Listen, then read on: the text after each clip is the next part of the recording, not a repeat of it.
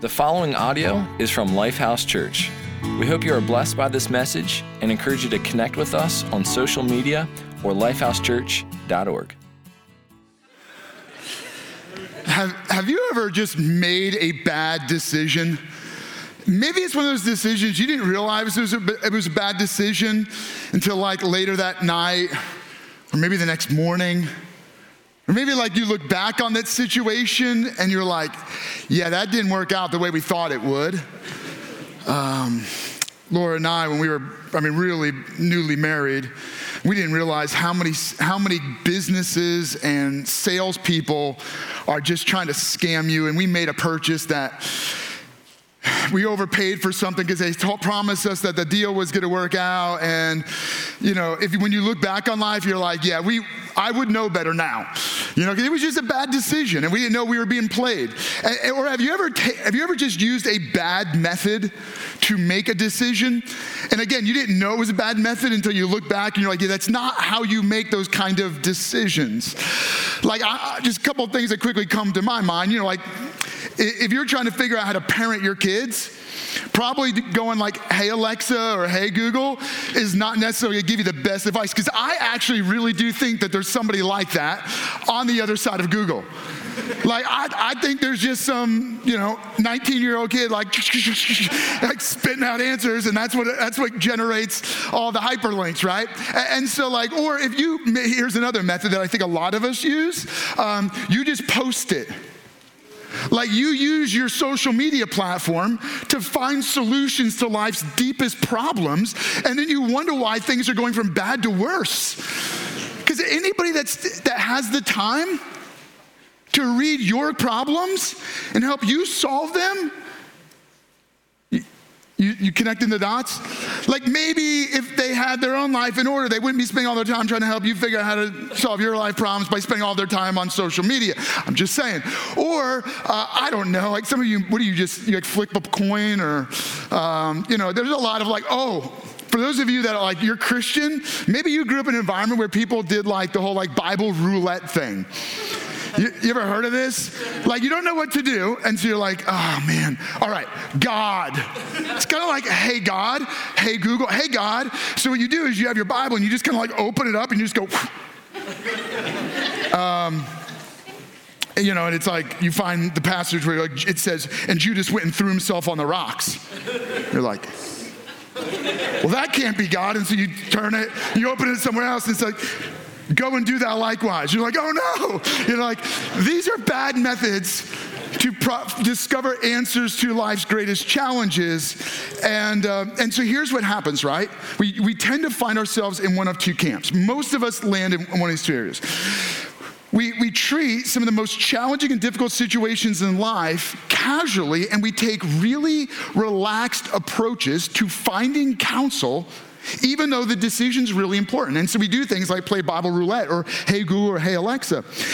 Or we fall into the camp of paralysis through analysis. You might be married to somebody who fits in this category. Or maybe they're in your family, like meaning they have to overanalyze everything. They need every detail, they need every single possibility, and they're weighing all the outcomes and possibilities, and you're literally trying to decide which brand of peanut butter to use. and you're like, this, this should not be this hard. And and it falls in the camp of paralysis through analysis. We're paralyzed because we're over analyzing. And so as a result, it's a simpler problem and yet you can't make a decision because you're stuck. And you're just scared to make another bad decision. And usually we, we fall into the camp of paralysis to analysis because we've made bad decisions in the past and it didn't work out well. And so then we, we, don't, have, we don't trust ourselves in decision making. And so we become dependent on weighing the pros and cons. And again, we get stuck. And so, what do you do? I mean, wouldn't it be nice? I, was just thinking about sharing this and I was thinking, man, how nice it would be if like life came with like a gigantic manual. I mean, like probably like a manual like that, but you know, like a really big manual was like, you know, how do you potty train a child at five years old? Like they haven't learned yet. So what do you do, right? Like, well, turn to page 268. there it is, you know, or like, man, I, you know, I'm scared that, you know, my teenage daughter is going to run off and get herself pregnant. What do I do? And like, page 522. There it is. There's the answer, you know. Um, or what car should I buy? What house should I get? Where should I go to college? Should I date him? Should I beat the boy up who's dating my daughter? you know, there it is. Um, and, and, as a result, now because I have this manual, I have all the answers. And you and you know, like life doesn't work like that. And any of you, like you're young, and it doesn't work like that. Just hate to break it to you. Life feels much more nuanced and complex. And so, where do we turn? So, in ancient Israel, there was this brilliant king who spent a portion of his life compiling all of the most well known, well respected proverbs. Uh, and then he wrote a whole bunch of them himself. His name was King Solomon. He was the son of David, the most well known and well respected king of Israel. His son Solomon, who inherited the throne from him, uh, who built the temple uh, of God in Jerusalem Solomon writes out what becomes known as the book of Proverbs. It's 31 chapters, a compilation of all the different profound and well respected proverbs of ancient Israel, of, of the ancient Hebrew people. Interestingly, so this is just a little parenthetical thought. Um, because in ancient times there was a lot of oral history and nations would conquer nations and there was an overlap in different nations history. Different scholars have questioned or are unsure of whether um, what solomon wrote or the oral history of ancient israel was borrowed by other nations, or other nations gave them their proverbs, but because they see, if you read the book of Proverbs, actually some of those proverbs also show up in other ancient writings. In the ancient writings of Egypt, Mesopotamia, even Assyria, which would have been at some point a very uh, a, a, tremendous enemy to the nation of Israel. And here's why I'm saying that because you could easily take the book of Proverbs in the Bible and go, oh, that's really cute. It's a lot like a, other proverbs, uh, cute ideas, pithy little statements. And you know, you and I, we have access to that stuff all over the place, right? Like, I mean, you go out to eat and you get a little fortune cookie. And I don't know if you're like my family, they like they love breaking those things open and reading them, and uh, they kind of I I don't know why. There's something wrong with me. I hate cheap advice, and so I just like refuse to read mine ever. I I will not read a fortune cookie. I think I should write them. I think I would have fun writing them. Like mine would be really like duck, watch out. You know, like beware of falling piano. I think it'd be really funny to have people walking around like, this is why. Okay, so, right, right, like, but you know, people can equate the book of Proverbs in the Bible to something like silly little statements or a fortune cookie, or maybe you subscribe to like a daily inspirational quote or a daily inspirational proverb, and you get inspiration from, you know, this like ancient Chinese proverb, ancient Indian proverb, ancient Native American proverb, and you just like have all these different sources, and you read it, and you're like, oh, that's cute, or oh, that's a good thought, and, and then people approach the book of Proverbs that way. But that's not how Proverbs was written. Proverbs is written and included in the Bible because Solomon gets inspired by God Himself. The way, the way you could suggest this idea of inspiration is that even though it's His thoughts, and even though He's writing it, it's as if God is breathing the very thoughts into His mind. And even if he chooses a proverb from another nation, God inspires that proverb. God says, This isn't just something that somebody else wrote, this is what I'm writing. And so now, with that in mind, we jump into the book of Proverbs. This is how we're going to open this up. Let me just re- read you the way the entire book opens. It's 31 chapters. It's uh, it's about halfway through the Bible. So if you were literally playing Bible roulette. You just take your Bible and cut it in half, like open it in half, and that's going to land you toward the end of the book of Psalms or into the book of Proverbs. So here it is, this is how it starts. The Proverbs of Solomon, son of David, king of Israel, and here's why he's writing it. For gaining wisdom and instruction, for understanding words of insight, for receiving instruction in prudent behavior, doing what is right and just and fair for giving prudence to those who are simple, knowledge and discretion to the young. Let the wise listen and add to their learning. And then, he, and then he concludes his opening statement with this And let the discerning get guidance for understanding proverbs and parables, the sayings and riddles of the wise. And so there's this really interesting thought as he opens the book. He says, I'm writing this entire thing so that those that want it can actually know how to live best. Those that are hungry will actually gain meaningful understanding and know how to live the right way.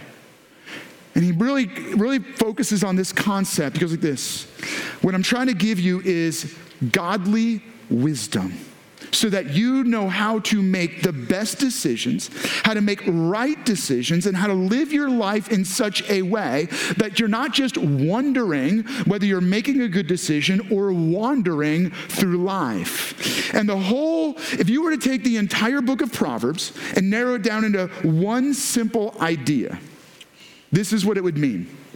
Very simply, the whole goal is for you and I to live skillfully. In fact, can I encourage you just to write that down? Your goal in reading Proverbs is to discover how to live skillfully. But we don't live skillfully, do we? I don't know if you're, if you're like me, and there's a lot of areas of your life where you wrestle with whether you're making right decisions. I mean, to be honest, as a parent, there are a lot of times when Laura and I struggle and we say, Are we doing the best? Are we doing this right? And I've struggled with, man, my kids are probably gonna all grow up and need therapy. Um, and, and boy, I want to live skillfully, but I struggle because I don't think most of us do.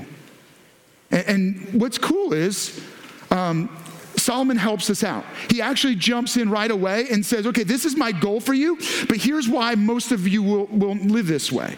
And so I thought, let's just keep going with his, uh, his explanation because we're going to struggle. He goes, okay, so here's the problem. My son, so he goes, I'm, I'm trying to teach my sons. I want you to get this right. I want you to gain understanding. I want you to live skillfully. But here's what's going to go wrong. My son, if sinful men, people who want to do the wrong thing, have wrong desires, and make wrong decisions entice you, do not give in to them. You know what the problem is? A lot of us go along with people who are going in wrong directions. And we think that what they're doing is good, and so we do it, but then it wrecks our life. And he goes, That's, that's going to be one of the problems you're going to face. And then another problem he said we're going to face is this How long will you who are simple love your simple ways? This idea of simple is like we don't think deeply. We, we, we provide cheap answers to costly decisions. That's what he means by simple. We take simple approaches to things that require nuanced understanding. He goes, So, how long are you going to keep take, offering cheap answers to costly decisions? How long will mockers delight in mockery and fools hate knowledge?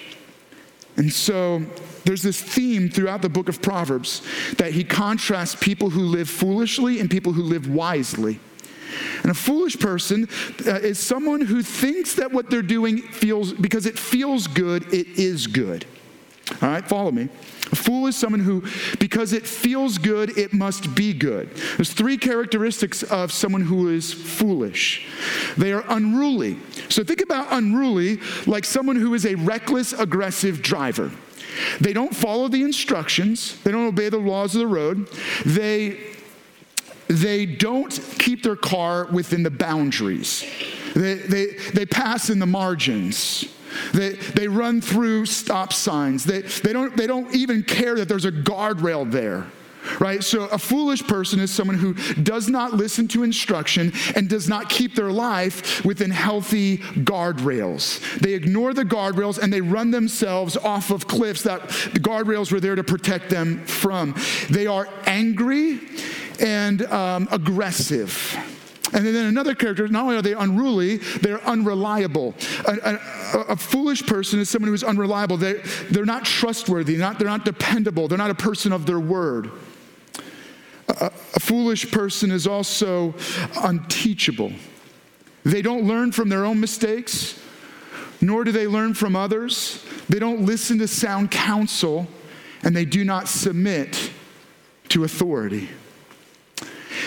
Here's what most of us will do when we hear that list. I know somebody like that. you're watching this online, you're at one of our campuses, you're joining us live, and your first instinct is, yep, that sounds just like, but it's not written for you to point out your friend or your classmate or your colleague or your boss. The Bible is always a mirror for us to examine ourselves, not examine others. And so the first thing I have to do is look at my life and say, in what way am I living foolishly?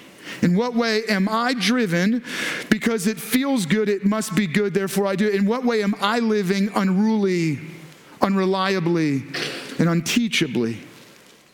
And the author Proverbs, King Solomon, he's talking about sin, and the challenge is that every one of us have an instinct to ignore the instructions and disregard guardrails, and we want to live our life driven by our own decisions and our own desires. This is what biblical authors, Jesus referred to as sin. And the problem is, it's a spiritual crisis.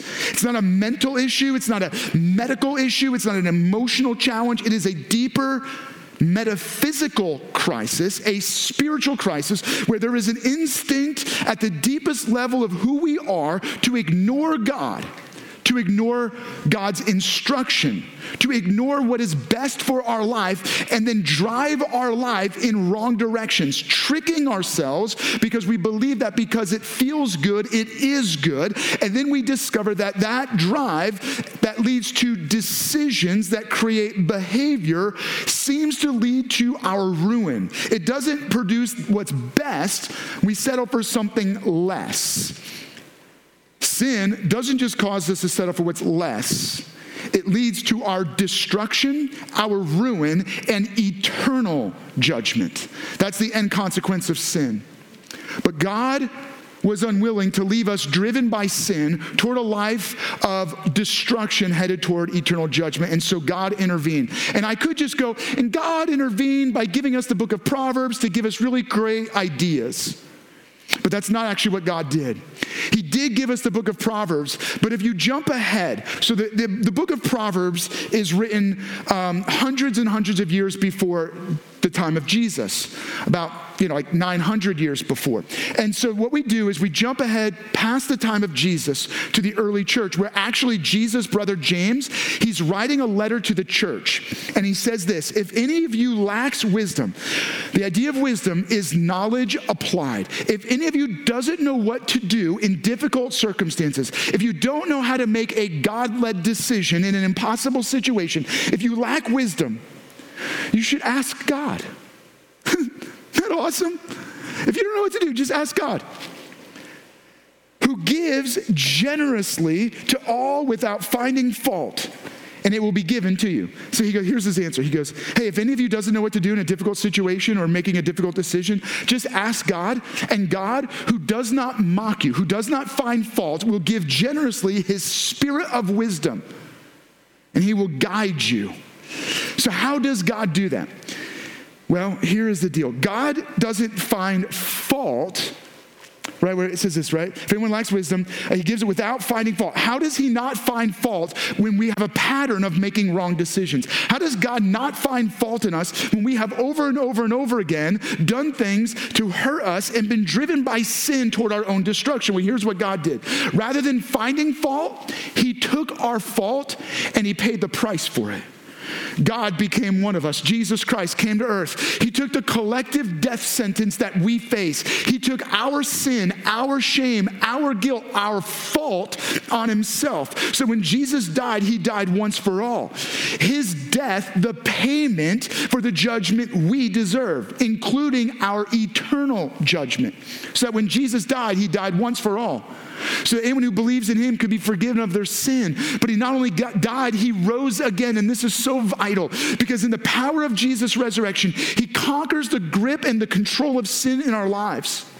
He sets us free from the fear of death and he liberates us from the power of eternal judgment. So that when Jesus rose from the dead, when we believe in Jesus, his spirit enters into our spirit. Now, this is vital to the rest of this entire series and as I will wrap up this sermon.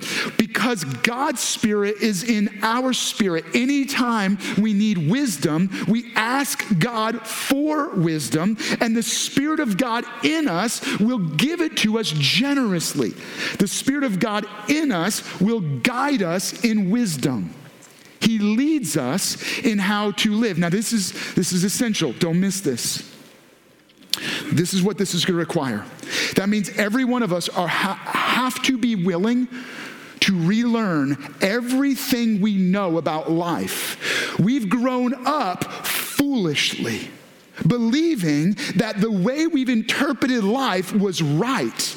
But because we were not interpreting our childhood or how our parents parented us, we were not interpreting our middle school years through the lens of God's Spirit. We were interpreting them through our own desires, our own decisions, our own sinful nature. We've created a pattern of thinking that is heading us in the wrong direction.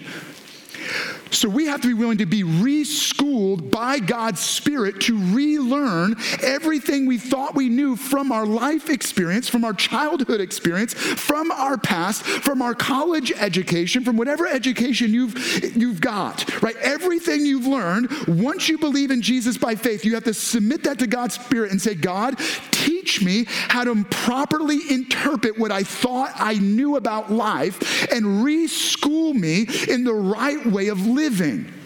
Wow. That requires a tremendous amount of humility to say, God, I realize that my instincts and my experience are not best because they were they were interpreted through the lens of sin but now because your spirit is in me i'm going to go back through my life and i'm going to evaluate every lesson i thought i learned through the lens of your spirit asking you for wisdom so i'm going to give you two pieces that hopefully as we launch into this series these two pieces are application points on how you begin to live skillfully. First is this. And, uh, and so I, I, when I read the opening of the book of Proverbs, I skipped over this verse to get to the, the problem. Here is the solution before Solomon gives you the problem. Proverbs 1, verse 7. And this is going to show up multiple times through the book of Proverbs. I'm just going to pull out one verse. He goes, The solution to gaining wisdom and understanding is this the fear of the Lord is the beginning of knowledge. But fools despise wisdom and instruction. So he goes, Our instinct, our foolish instinct, is to ignore God and do what we want. But the fear of the Lord is the beginning of knowledge. And so the key here is this He talks about this idea of the fear of the Lord. And so, what does that mean? Well, I'm going to give you the principle and then I'm going to unpack it for you. The principle would be this living skillfully means applying God ideas, not just good ideas. If you could take a moment, write that down.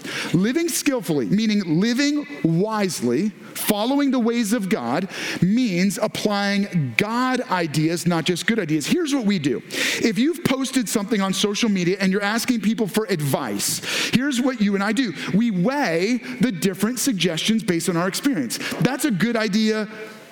Hey, Google, that's a bad idea. Um, that's a good idea, but this one's even better.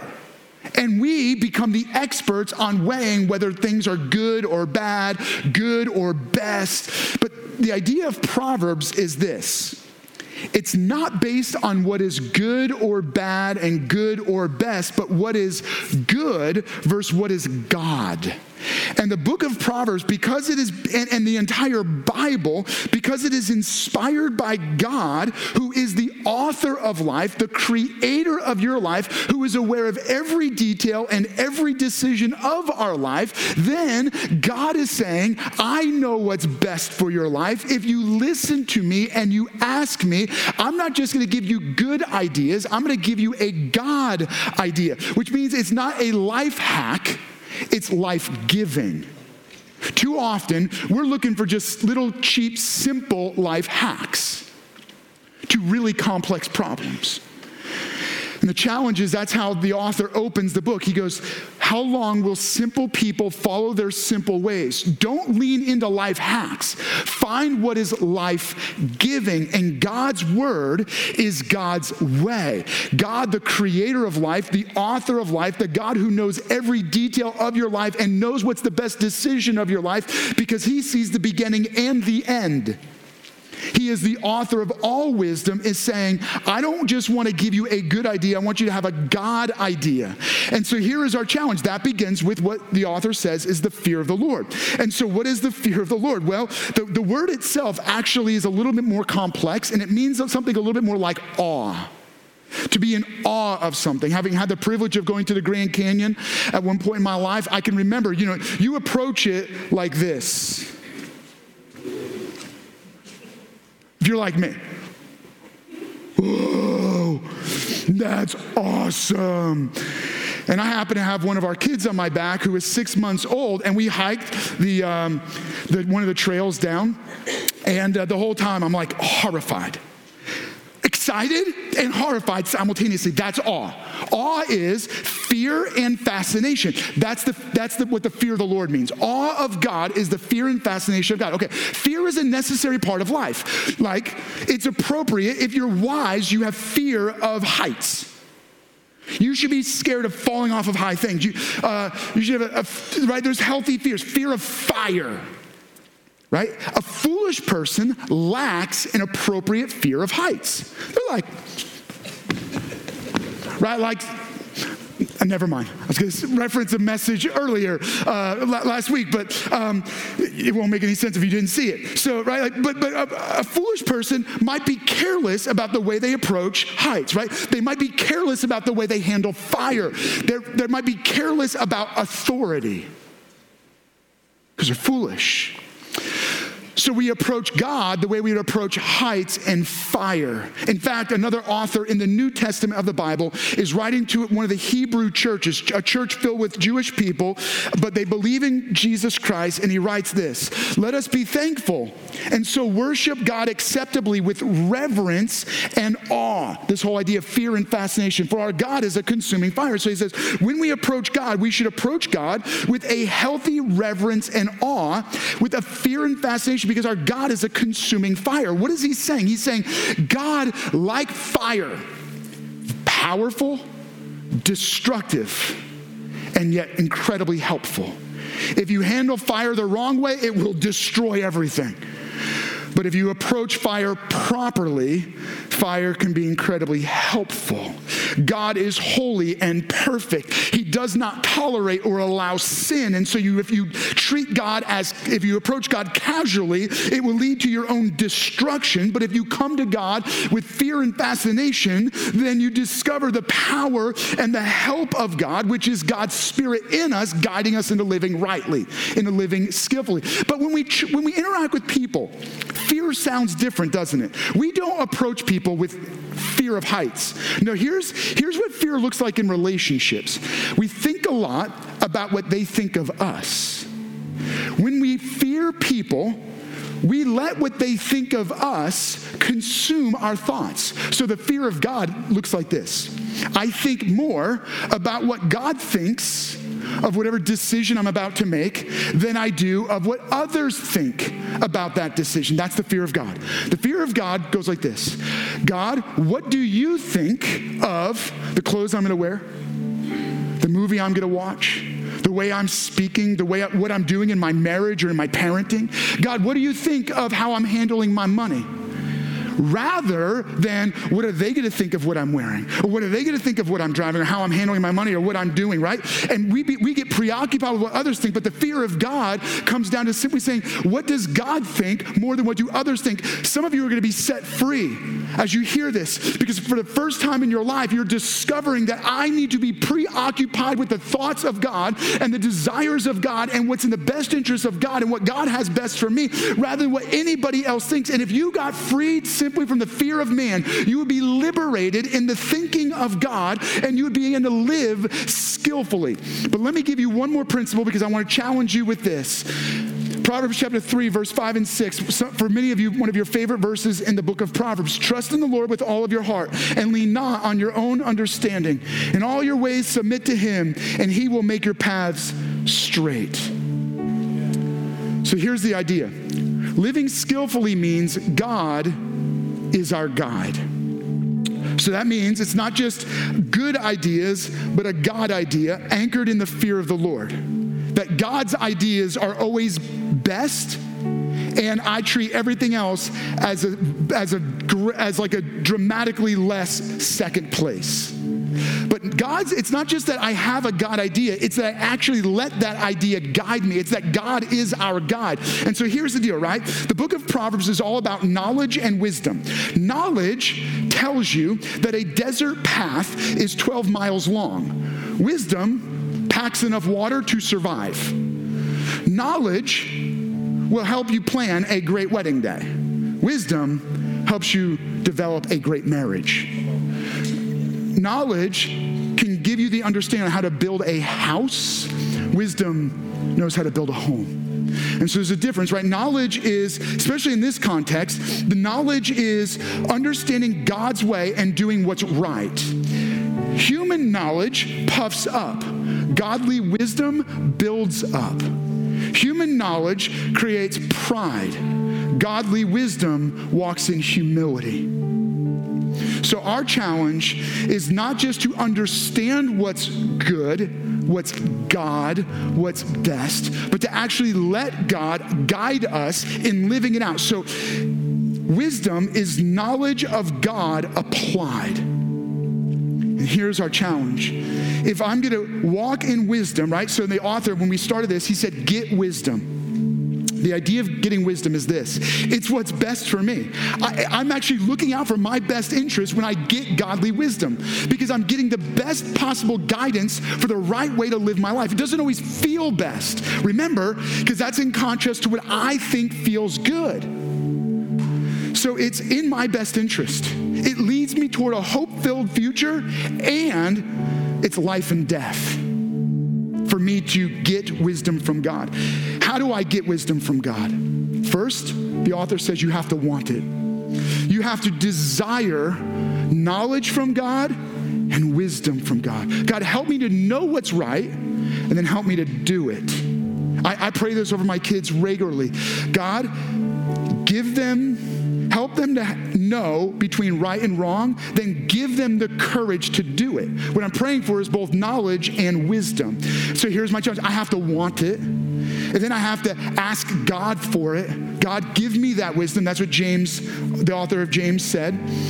Then I have to actually pay attention and listen by reading God's word and listening to what God is saying. And once I hear it, then I actually have to do it. Some of us, what's keeping us from what's best for our life is that we know what's best. We have the knowledge, but we haven't applied it. And so what God does is you keep asking for knowledge, and God's already given it to you, but because you're not obeying it, you're trapped and stuck in the wrong way of living. And so many, for many of us, it is I know what to do, I'm just not doing it. You want to hear from God? You want God to guide your life? Then you have to be obedient. And so there's a, the wisdom, which is knowledge applied, is actually living out God's way. So now, let me challenge you. There's going to be a lot of noise in your life, a lot of advice, a lot of fortune cookie concepts. And you have to be able to filter through all of that, to, through all of that hey Google junk to hear clearly what God is saying. And right now, some of you, what God wants to get your attention with is that you've been living your life pursuing what you thought felt good, but it wasn't good for you. And today, for the first time, you're ready to say yes to God, believing in Jesus Christ as your Lord and Savior, and inviting God's Spirit, which leads us into wisdom, into your life. For others of you, you believe in Jesus, but you have not been allowing God's Spirit to guide your daily decisions. You, you haven't been living skillfully. And so, this is a moment of tremendous surrender to say, God, I am going to yield to your Spirit, and I'm going to ask you to empower me to live skillfully by helping me to get God ideas and then allow allow God to guide me. And so, would you, uh, uh, right here, would you just close your eyes? At each of our campuses, would you close your eyes right now? And I want to speak specifically to those of you, you've been, you've been guiding your own life. You've been going your own way, and it hasn't been going well. And you're ready right now to make that decision to say yes to Jesus Christ. This is a profound commitment. This is you, you and I. We're saying, Jesus, you're the one I want to listen to. It's your counsel that I want to guide my life. I want to live skillfully, but that can't happen by me just wanting it. I genuinely have to invite God into my life through faith in Jesus Christ. And if that's you right now, would you raise your hand high? Say, Yes, Patrick, that's me. At each of our campuses, if that's you, would you raise your hand high and say, I am ready to make that decision to say, Jesus, I want you to be the Lord of my life. I want you to be my counselor and my guide. Anybody else? You're saying yes to Jesus right now with your hand raised. I want you to take a moment. I want to pray over you right now. Jesus, thank you for loving us so much that you came to rescue us from a life of foolishness where we were troublemakers and headed toward trouble. You died, you rose again to give us new life. Now, Holy Spirit, would you come into our lives, forgive us of sin, and give us that godly wisdom? For each of us now who believe in Jesus by faith, would your Holy Spirit help us and empower us to live skillfully? We ask this now in Jesus' matchless name. Amen. Thank you for listening to audio from Lifehouse Church. We believe that through Christ, life change happens here. So we invite you to connect with us further by visiting lifehousechurch.org.